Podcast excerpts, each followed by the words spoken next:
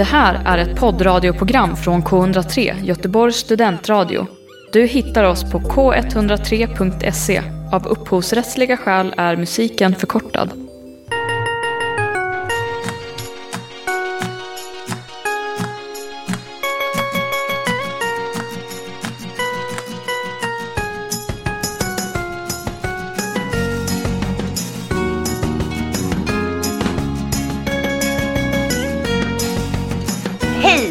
Välkommen till årets första tagning 103 här på Studentradion K103 i Göteborg. Idag så ska vi prata lite Best of 2020. Vi rundar av året som har gått och sen blickar vi framåt. Vi kommer även att prata lite om filmen Orka som släpptes 2020 av Josefin Bornebusch. Vi har lite goa nyheter angående streamingtjänster och även Göteborgs filmfestival som drar igång nu. Vi kommer snacka lite familjen Bridgerton och så kommer vi att avsluta med den nya Disney Plus-filmen, nämligen Soul. Och vi som gör det här film och tv-serieprogrammet och laddar upp er inför helgen heter Alice Dryden. Kristoffer Rissanen. Och Eva Gustavsson. Välkomna, nu kör vi!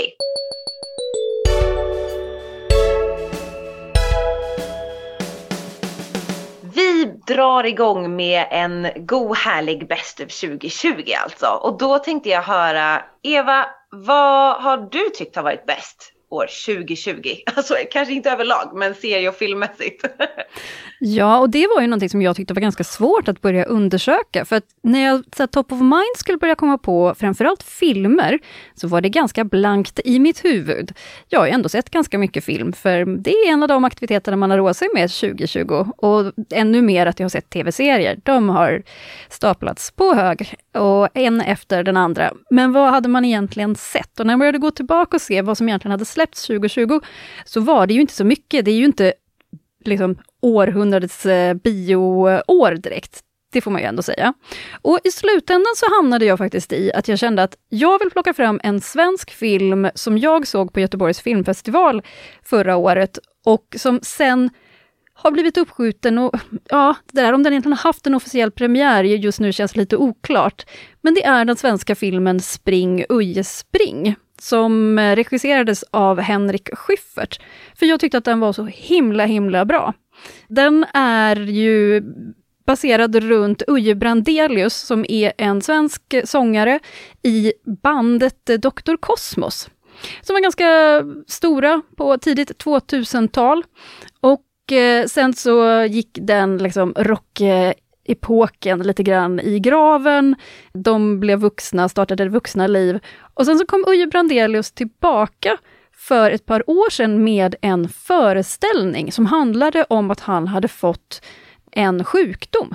Och hur det, liksom, hur det är att mitt i livet plötsligt inse att man kommer faktiskt få leva med en kronisk sjukdom resten av sitt liv. Och först var det en föreställning och sen så har det nu också blivit en film.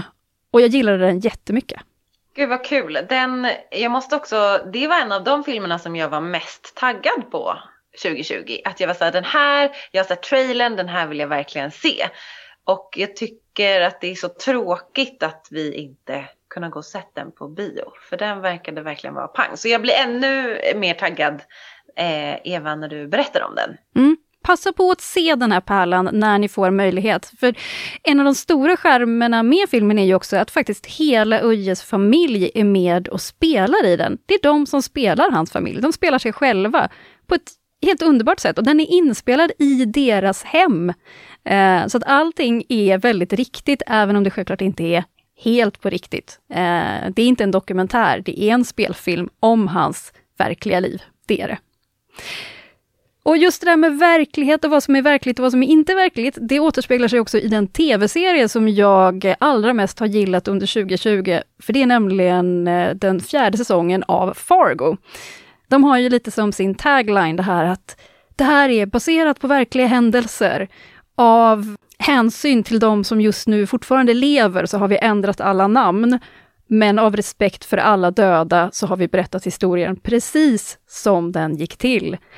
Sen är ju alla Fargo tv-serierna bara lögn och förbannad dikt. Alltså allt är ju påhittat. Det här är bara en slogan som de jobbar med. Och det har ju varit så även i själva filmen Fargo som kom för jättelänge sedan. Har ni sett filmen Fargo? Jo, jo, jo jag har sett eh, både filmen och eh, säsong 1 till 3 av eh, serien och eh, jag tycker ju verkligen om dem.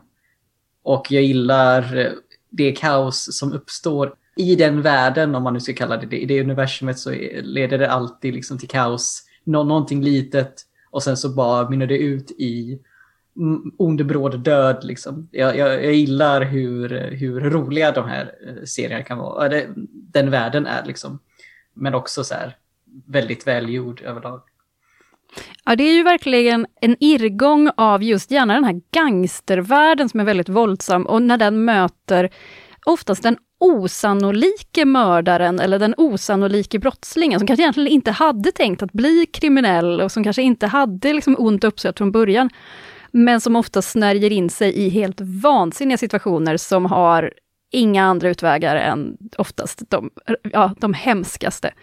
Eh, men just också som du säger, att det här blandas ju med väldigt mycket humor. De är så charmiga fast de är så otroligt våldsamma.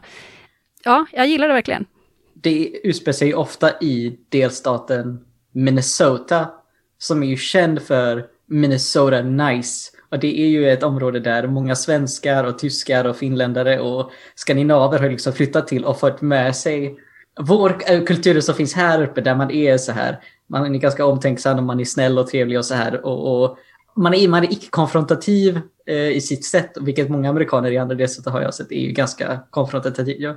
Men i Minnesota är man inte aggressiv. Så det är allt det här, det, det, det, det blodiga, det våldsamma, det hemska, blandat med en kultur som är snäll och lite så här smånaiv. Typ.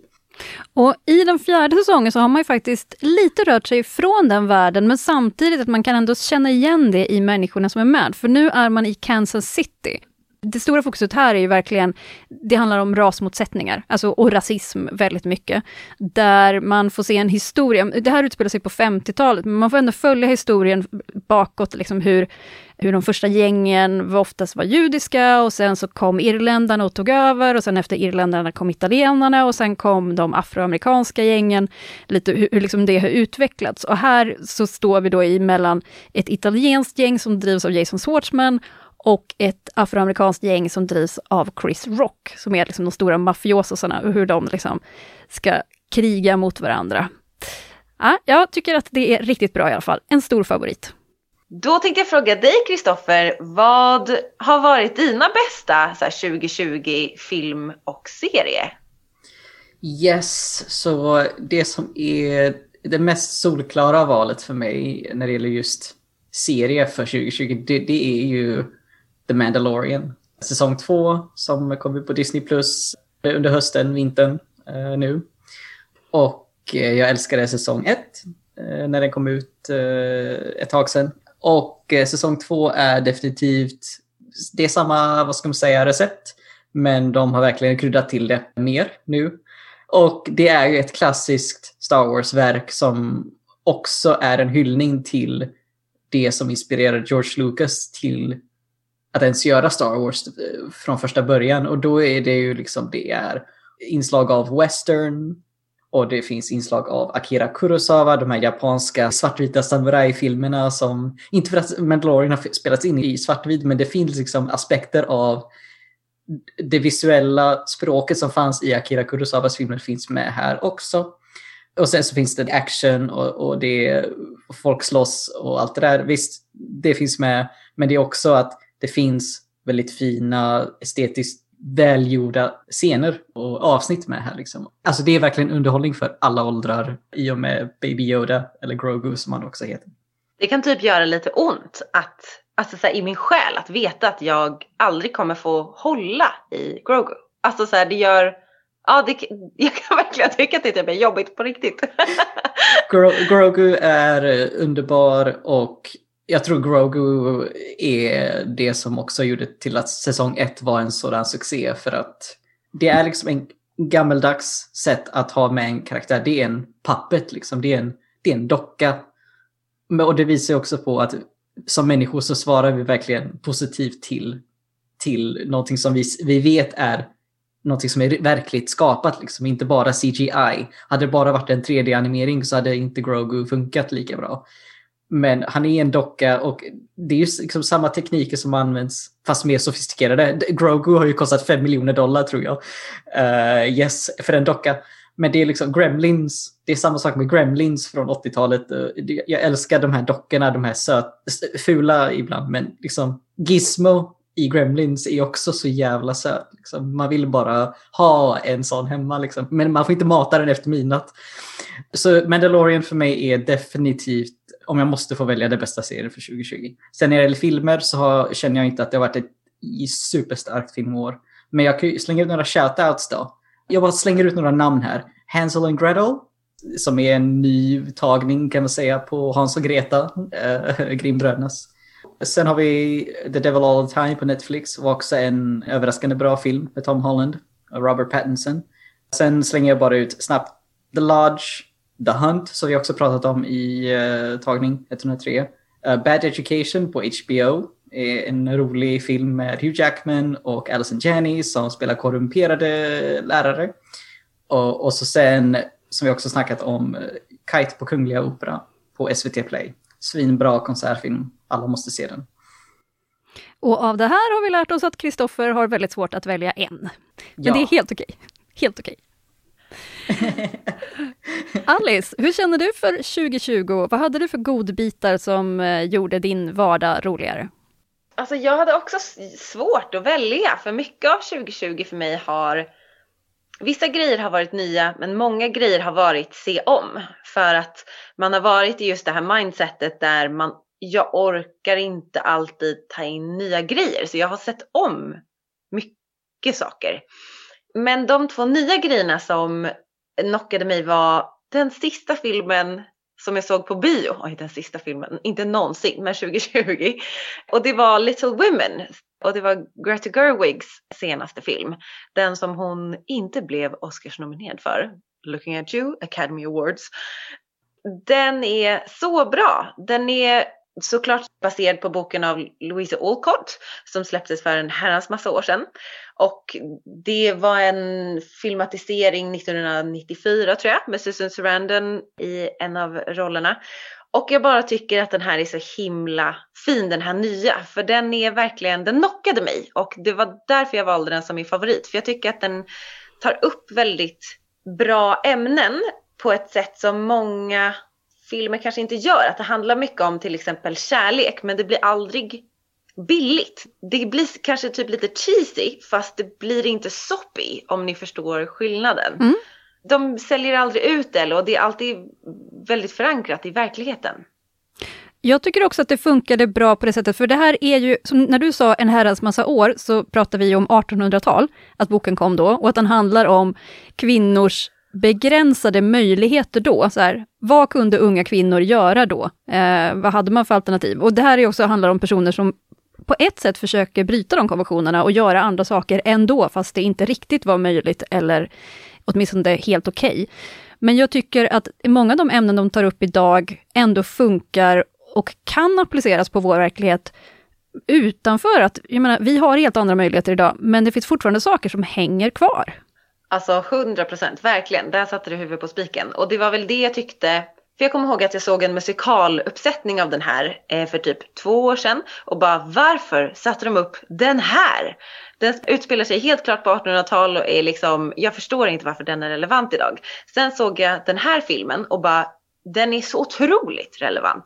De frågorna de tar upp, eh, karaktärerna, Eh, ämnena, den är verkligen, den är en solklar modern film fast den utspelar sig på 1800-tal. Så den verkligen, eh, jag håller så, med dig så himla mycket och det är eh, Saoirse Ronan, det är Emma Watson, det är liksom massa otroligt bra. Florence Pugh som är liksom superbra skådespeleri verkligen. Eh, otroligt bra. Och vad heter han? Timothy Chalamet är också med på ett hörn.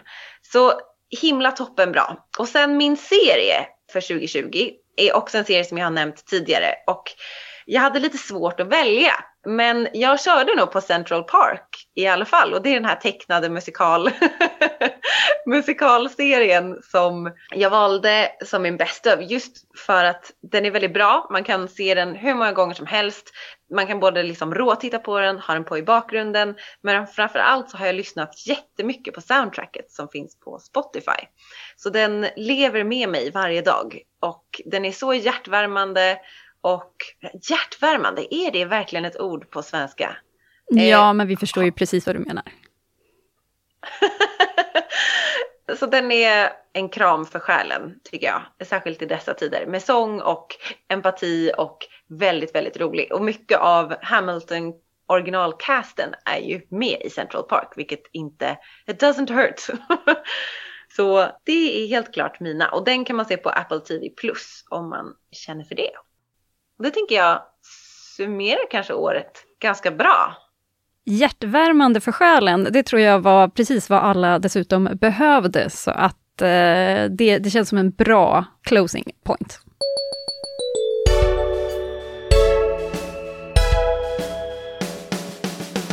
Under tagning 103s tid så känns det som att jag har lyft fram en person framför allt bortom väldigt många andra och det är Josefin Bornebusch. Och nu är hon tillbaka här med mig igen. Min stora idol. Hon har både skrivit och regisserat filmen Orka. Och när man bara säger det så tror jag nog att man ska kunna tolka titeln lite så, så som du kanske gör när jag bara säger orka, så här, orka med. Men det stavas med C och det är orka som i späckhuggare som är själva titeln. Och i den här filmen får man lära sig att tydligen är späckhuggare det mest sociala djuret i världen. Eh, det kanske stämmer, det vet inte jag. Eh, jag vet inte vem som har kommit fram till det heller, vilken forskning som ligger bakom det, men det här är en titel som är nog ganska dubbeltydig. Det här är en film som är inspelad under 2020, pandemiåret, och därför också har det som tema, just den här distansieringen mellan människor. Men den hade nog, alltså nu är den väldigt övertydligt satt i pandemitid, men den hade nog ändå kunnat funka vilket år som helst, just i så här, den distansering som vi finns i, i vår vardag och också hur den digitala samvaron är väldigt tydlig i vår värld. Det var den även 2019. Liksom. Själva upplägget för filmen är att du ser varje rollinnehavare själv framför en skärm. Eh, och att alla hela tiden kommunicerar via skärmar, via videosamtal. Och det är också så den är inspelad, så det är vid några få tillfällen är det faktiskt två personer som är i samma rum, men mer eller mindre i, i liksom all tid vi tittar på, tittar vi på en person vid en skärm. Och det är ett väldigt stort persongalleri som vi får möta och det är en riktig stjärnensemble. För det är Johan Reborg, Alba August. Vi har också den fantastiska Marie Göransson som en av de äldre som använder sociala medier just för att hålla kontakten med sina barn. Vi får liksom följa med de här och allt eftersom resan rullar på får vi se hur de är kopplade till varandra. Det är lite som ett pussel. Vem har vilken relation till den andra personen? Hur hänger de ihop? Så att man förstår mer och mer att alla de här människorna hänger ihop på något sätt det som jag kan ibland känna dock är lite tråkigt i den här filmen är att den är väldigt fokuserad på att varje person är en typ av person. Att det ska vara den lämnade mannen, det ska vara kvinnan som har gått vidare och hittat en ny familj. Det ska vara den unga sökande killen. Det ska vara tjejen som egentligen är kär i sin bästa kompis. Alltså att alla har den här väldigt tydliga syftet att vara med i filmen. Den äldre kvinnan som trånar efter unga män och så här. Att alla just är en ganska stereotyp person. Blir det liksom tråkigt att titta på? Eller, eller tror du att de har tänkt att det behövs vara så tydliga stereotyper just för att det är så inrutat redan, alltså själva formen på filmen. Så då behöver det ändå vara så också i karaktärerna. Eller hur tycker du att balansen funkar? Blir det för mycket så eller passar det i formen? Alltså det passar på ett sätt, men det gör att filmen kanske blir lite grundare och lite plattare. Det hade kunnat vara mer dynamik om eh, inte alla behövde vara just att man fyller en kvot för att vara med. Det hade kunnat vara personer som är ganska lika det hade inte gjort någonting, för de hade ju ändå varit olika personer. Men eh, här blir det lite grann att man, eh, ja, man har de olika formerna, så det får liksom inte vara två runda. Alla måste vara så här, jag är rund, du är fyrkantig, du är avlång, du är liksom en stjärna. Sen tycker jag det är spännande hur man jobbar med eh, just det digitala. Att och, och försöker sätta liksom lite fingret på hur vi interagerar med digital värld idag. Just att vi Eh, kan gömma oss bakom det, att man helt går in i det. Det handlar liksom om tonåringar som bara sitter på internet hela dagarna och läser massa texter, om människor som alltid är uppkopplade, så, så här, kompisar som typ mer eller mindre alltid har ett videosamtal pågående, eh, att det är så man socialiserar. Medan andra personer som är helt såhär, bara, nej jag vill absolut inte ha några digitala kontakter, jag ska inte ha några sociala medier, jag är helt off. Eh, och hur andra människor då reagerar på dem, bara så men du som är så jävla jobbig, som är så svår att få tag på. Så, här. så att det säger ganska mycket om hur vi funkar i den här digitala världen, oavsett pandemin. Jag tycker att filmen är värd att se och eh, den finns att se på Viaplay, där kan man hitta den. Josefin Bornebusch tycker jag är extra bra i den här rollen. För hon är också faktiskt också med i filmen, som mamman som trots pandemin faktiskt är på konferens. Eller är hon egentligen det? Jag tycker jättemycket om Orca. Den får fyra stycken klappor här av mig i tagning 103. Ja, gud vad nice. Orca låter superhärlig verkligen som film. Jag är jättetaggad på att se den. Vi har också lite nyheter på gång och då tänkte jag börja med och prata lite streamingtjänst. För det är nämligen så att Netflix den här veckan har gått ut med att de kommer släppa en film varje vecka under hela 2021. Och det är ju ganska stort och det verkar vara ganska stora namn. De har en liksom typ kändiskampanj med massa stora skådespelare som är med i deras den här sociala mediekampanjen för att promota det här. Och när du säger en film varje vecka, Menar du att det är en Netflix-producerad film? Det är inte så här, vi har rätten till den här filmen och nu är den tillgänglig? Nej, utan det ska nog vara liksom originalfilmer varje vecka, vad jag förstår. De har inte släppt jättemycket information kring det här, men det verkar som att det är en Netflix original-film som släpps varje vecka. Och det är ju helt hysteriskt många filmer. Så so good for them, good for us, good for 2021. Yes, och eh, på nyhetsfronten så har vi en annan strömningsplattform som har växt fram eh, senaste tiden i USA och det är ju då HBO Max. Och det är ju eh, Homebox Office eller HBOs streamingtjänst som kom 2019. Vad som är nytt med HBO Max är att de ska lägga upp biofilmer som egentligen skulle ha fått eh, en release på eh, bio under 2020 men som inte blev av. Det blev inga premiärer för många filmer som vi har pratat om innan i det här programmet på grund av pandemin. Det har kommit ut Wonder Woman 1984. Sen så ska det komma Dune och Matrix 4 med, med flera filmer. Här i Sverige så har vi HBO Nordic med ett kanske mer begränsat innehåll än vad HBO Max har för nuläget. Men det som ska hända under, antar jag, andra halvan av 2021 är ju att HBO Nordic ska uppgraderas till HBO Max. Så att vi i Sverige också får tillgång till det innehållet. Vad jag har läst så ska de här filmerna också förhoppningsvis vara tillgängliga för oss. Men jag utgår ifrån att de inte kommer vara det till en början och att det kanske till, till och med kommer en extra kostnad när det gäller just själva eh, månadskostnaden. Men vi får se. Vi vet inte så mycket än, men det kommer. Och vi har ju fler nyheter på gång, nämligen Göteborgs filmfestival som nu snart har premiär. Och i år så är ju denna institution, som det ju ändå är i Göteborgs filmvärld, digital. Den kommer pågå mellan den 29 januari och den 8 februari. Och i år så funkar det då så att du skaffar dig ett filmpass för att kunna ta del av filmfestivalen hemma. Och det finns antingen möjlighet att ha ett eh, helveckopass. Det är ju 11 dagar totalt som festivalen pågår.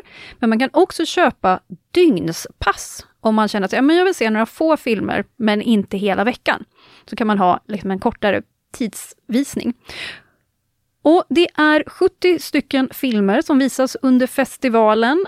De är inte tillgängliga hela tiden, utan det kommer ändå funka som en filmfestival, där det finns liksom att de här släpps nu, imorgon är det ett annat program. Så att filmerna finns tillgängliga under en begränsad tid. En del filmer har en ganska kort visningstid. De absolut, ska man kanske kalla dem, största filmerna eller kanske kommersiellaste filmerna, de visas bara under en kväll, så de är tillgängliga i sex timmar. Så då, då är det liksom ett, ett schemalagt program som man tittar på. Medan några andra filmer är tillgängliga under en längre tid. Så de släpper också så sagt, nya filmer varje dag. Och eh, Filmfestivalen kommer ju ha en del andra programpunkter också och de tänker att vi ska berätta lite mer om i vårt nästkommande program av Tagning 103. Någonting som har fått väldigt mycket uppmärksamhet runt festivalen är ju just att man har fokuserat på det här med distansiering. För även om vi ska titta hemma så har de faktiskt också några enskilda visningar där man får titta på plats. Men då är det bara för en person. Och det är tre stycken olika platser som det finns möjlighet att ansöka om att få vara den ensamma besökaren och åskådaren. Och det är ett Skandinavium, där man kan då vara den enda personen som tittar på en film ensam i Skandinavium. Eh, det är också Draken, som ju självklart är deras eh, stora kronjuvel när det gäller biosalong. Du får se en film själv i Draken. Men sen är det också Paternoster. Ön utanför Göteborg där det står en fyr. Du får vara där själv och se på film. Jag tror att det kommer bli en spännande upplevelse. Jag vet att de har fått ansökningar från hela världen för att få vara med. Det här låter så spännande. Gud vad taggad jag blir och också stackars den personen som kommer sitta ute på den där ön, på den där läskiga fyren och se på film. Vi hoppas att personen har ett starkt hjärta och ett eh, genuint filmintresse.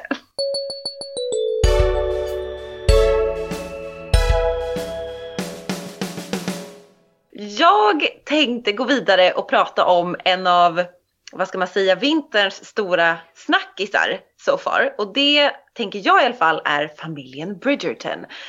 The original Netflix series som blew us away den 25 december. Och har fått väldigt mycket snackis-status. Let me tell you all about it. Så familjen Bridgerton handlar just om, you guessed it, familjen Bridgerton. Och det är någon form av Gossip Girl meets Jane Austen. Så allt det här utspelar sig typ på oh, jag är inte så bra på årtal, men typ så 1800, tidigt 1800-tal, sent 1700-tal däromkring. Och så alla har liksom korsetter och superboobs och väldigt fina klänningar. Så det är väldigt pampigt och man märker verkligen att de har lagt ner så otroligt mycket pengar och omtanke och detaljer på kostym och peruk och liksom det visuella. Det ser otroligt fint och satsigt ut. Och det beror också på att det här är Shondaland som är med och gör den här tillsammans med Netflix. Och Shondaland är då produktionshuset som drivs av Shonda Rhimes som har gjort bland annat Grey's Anatomy och Scandal. Hon är otroligt successful och det här har då redan blivit en succé för Netflix också då, då. För det här är en av de topp fem populäraste Netflix original series genom tiderna. Så den är hypad och populär, så det är superkul. Och vad handlar då själva serien om? Jo, men den handlar om familjen Bridgertons äldsta dotter som ska presenteras eh, för Society och för drottningen och hon blir favoriserad av drottningen lite grann. Hon, drottningen är så här, oh, what, what a perfect little lady typ. Och alla blir så här, oh my god, she's, oh wow. Och så blir det massa snack. Eh, och hon får dock inte så många friare som man skulle kunna trott. Så hon blir besviken, men så helt plötsligt kommer The Duke in på scenen och han får alldeles för mycket uppmärksamhet så han vill liksom gömma sig för alla de här äh, mammorna som vill gifta bort sina döttrar med honom. Det låter ju inte bra, men det är bra, jag lovar. De slår ihop sig, så Daphne Bridgerton, debutant deluxe och The Duke, super handsome, very rich super wow guy som alla är såhär wow, he's so amazing. De slår ihop sig och låtsas dejta eller korta lurar alla. Men är det verkligen all a lie eller är de, is that romance we sense? Och det får man ju då se serien för att ta reda på. Så det är det det handlar om basically. Men grejen är den att det handlar inte enbart, lite tack och lov, bara om Daphne och The Duke. Utan det är också alla de här andra fantastiska små karaktärerna som man verkligen älskar, som har bilroller. Vi har Daphnes yngre syster Eloise som är så här: I really don't wanna marry. Jag vill liksom ha en utbildning. Jag hatar att vara kvinna i den här tiden. Eh, jag vill verkligen kapow, slå patriarkatet i magen och bara leva mitt eget liv. Vi har Penelope Featherington som är the sweetest person alive. Och förlåt, verkligen är... Förlåt, Featherington. Alltså, Can you be more British? I never said... alltså hennes systrar heter också Prudence och Philippa. Så det är Penny, Philippa och Prudence Featherington. Um, så, oh, men det är, de är så det är väldigt liksom, det är nästan lite overly British. Alltså ni fattar, det är lite on the top. Om du jämför det här med Little Women, hur, eh, liksom, hur likt och olikt är det där? För det känns som att det finns liknande teman. Alltså det finns ju liknande teman, men jag skulle säga att de är helt i olika klasser. Alltså Little Women tänker jag är ju gjord också ifrån så här, vi vill vara, vi vill ta upp moderna frågor typ eh, på ett seriöst men konstnärligt sätt. Bridgerton är ju lite mer kommersiellt liksom. Jag tycker heller inte att det har det här djupet kanske, utan det är väldigt mycket entertainment och det utspelar sig a long time ago, men det är ganska mycket modernt. Så jag skulle kanske inte säga you don't want to see it for the authenticity of it eller for the depth, utan du ser det för the juiciness and the romance. Och med den ramberättelsen som du eh, liksom målade upp där, som man skulle kunna kanske lite tänka sig hur det kan gå, men, men det kan ju komma cliffhangers som gör att det inte alls går som man tror att det skulle kunna gå. Är det här en serie som du kommer se lever vidare eller är det, kommer det vara liksom som en miniserie, en avslutad? Det här är one-off. Nej, det här tror jag kommer bli en riktig långkörare. För det finns ju också, den baseras ju också på åtta böcker som är skrivna av Julia Quinn.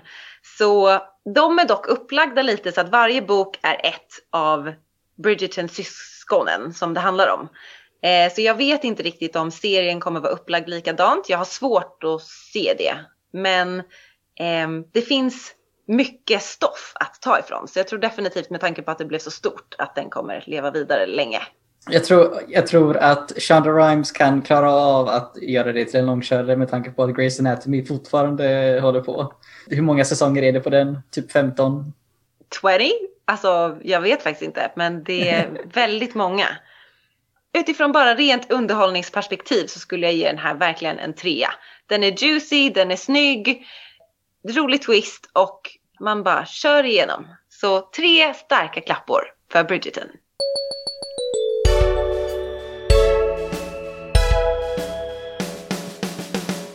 Vi pratade ju tidigare i tagning 103 om hjärtvärmande för själen och på julafton, om du tillhör en av alla som gör det man vanligast gör på julafton, det vill säga tittar på Kalle Anka och hans vänner klockan tre, så såg du en bit av Disneys nya film Soul, eller Själ som den då heter på svenska. När man såg det klippet så fattade jag ärligt talat typ ingenting. Eh, det var bara så här, okej, okay, vad ska det här handla om? Det? Ja, det var ju inte så himla lätt. Men när jag sen ser filmen så är det inte så svårt att hänga med. Vi är i ett jazzsammanhang, eller hur Alice? Ja, gud vad det jazzas. Det är väldigt mycket jazzreferenser och det tycker jag är supernice.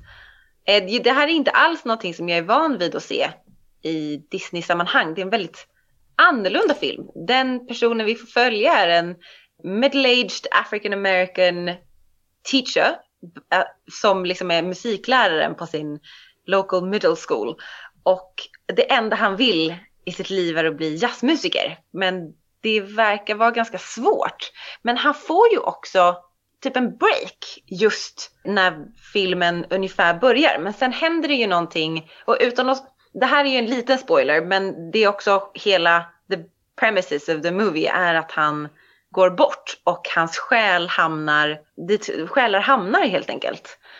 Ja, precis. Och det här är också just den här, vad händer med en själ när själen kanske inte känner sig helt färdig? Finns, finns det några möjligheter? Och sen så får vi utforska själavärlden. Både att man får möta nya själar, men också att man får träffa gamla själar. Och eh, finns det själar som inte vill komma till världen? Och hur funkar det? Vi får eh, ju då Joe, som är musikläraren, spelas av Jamie Foxx. Men ganska snart får vi också träffa 22, som har rösten av Tina Fey. Jag tycker ju att en av de sakerna som är eh, höjdpunkterna i den här filmen, det är ju The Counselors som finns i eh, själavärlden. The Counselors heter alla Jerry, ja, alla utom en som heter Terry. Och de är så himla roliga och charmiga på ett väldigt torrt sätt. Något som jag älskar. En av rösterna görs ju dessutom av Richard Ayoade, som jag avgudar. Ja, han är riktigt bra i den här. Även Graham Norton som kommer in på ett hörn och gör en röst till en annan karaktär. Det är en satsig cast när det gäller röst röstskådespeleriet. Ja, och du har ju också en del musiker, till exempel Questlove. Vanligt som man ser honom på tv när man ser honom i husbandet på en av USAs stora talkshows. Eh, vi har även en av musikerna som har gjort musiken är också Trent Reznor från Nine Inch Nails. En liten shoutout här. Han gjorde även musiken till Watchmen, serien som tog världen med storm 2019. Också otroligt bra musik. Så det var jättekul och, för jag var så här, åh vilken bra musik där. Och så såg jag honom och bara, ah, kolla där, där hade vi det.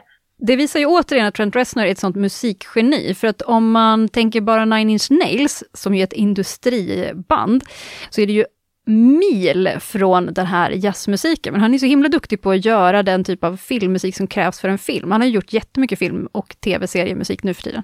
Ja, fantastiskt.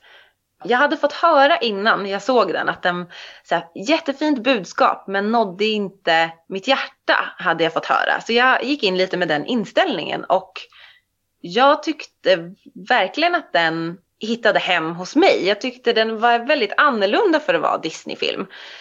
Den är vuxnare i sina frågor. Den förklarar inte allting sådär. För många Disney-filmer är ju så här, okej okay, vi tog upp den här tråden, då måste vi verkligen förklara den så att alla förstår. Vilket om man har en målgrupp som främst är barn så förstår man ju varför det är så.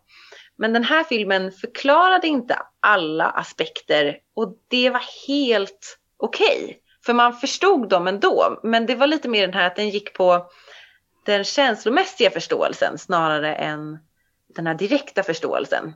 Och det tyckte jag var väldigt fint att det fick ta så stor plats. Vad tyckte du Eva? Ja, jag håller med om att den är annorlunda och jag tror att den kan ha det lite kämpigt som Disneyfilm. För det, det finns ändå så här, jag tycker ändå att det finns en stämpel av att Disneyfilmer ska vara familjefilm. Det ska funka för barn, det ska funka för vuxna. Men jag tror att den kan ha det ganska svårt att fånga barnen i den här filmen. Att de är inte så intresserade av ämnet tror jag de inte kanske riktigt relaterar till. Och figurerna i sig tror jag inte kommer fånga dem så mycket heller. Så det här är ju verkligen en film för den lite äldre och då gäller det att de ska tycka att det är tillräckligt kul med de här liksom lite pustlustiga figurerna och eh, ja, jag gillade den liksom, men ja, jag tror att den, den kommer inte vara omedelbar och den kommer nog absolut inte hitta en stor publik, det tror inte jag. Möjligtvis för att den är så tillgänglig via din streamingtjänst, men den hade nog haft det svårare på bio. Det var också min tanke. Jag tror att den också hade haft svårare på bio. Men de pratar mycket om så här, what's my life's spark?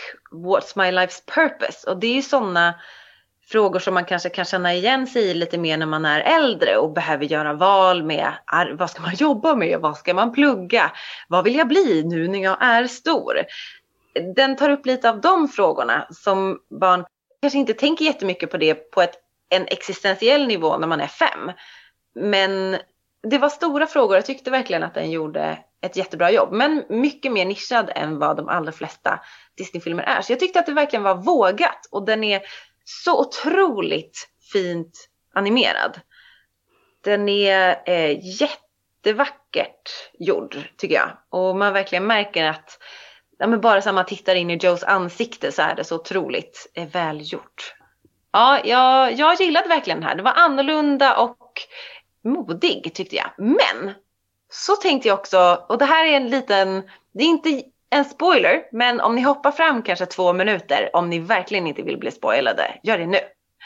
För de som har sett den, jag tyckte inte att slutet behövdes.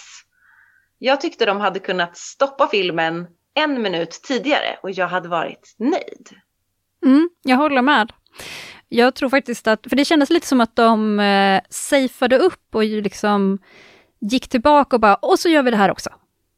Exakt, det kändes som det var liksom en producer som bara, men vänta vi måste ha Disney-slut. Och alla i produktionen var så här, nej vi tycker verkligen inte det för nu har vi byggt hela filmen på det här konceptet. Och så var det någon som bara, jo det behöver vara Disney. Och så la de till det. Så det sabbade lite grann faktiskt, tyckte jag. Så ja, det var jag lite besviken på. Vad ger du den för betyg? Jag ger den tre väldigt starka klappor. Tre och en halv om vi hade kört halva klappor. Men nu gör vi inte det, så den får tre klappor och är mycket sevärd. Jag håller med dig.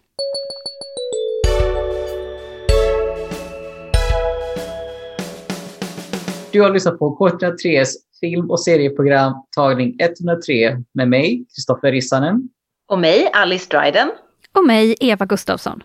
Och i det här avsnittet så har vi snackat om de bästa filmerna och serierna från 2020. Och vi har recenserat familjen Bridgerton, Disneyfilmen Soul och Josefin Bornebusch dramat Orka.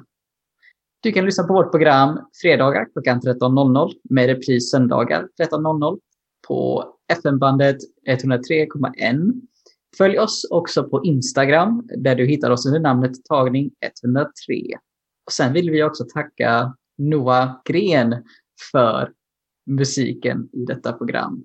Och tills vidare, hej så länge och ha det gott!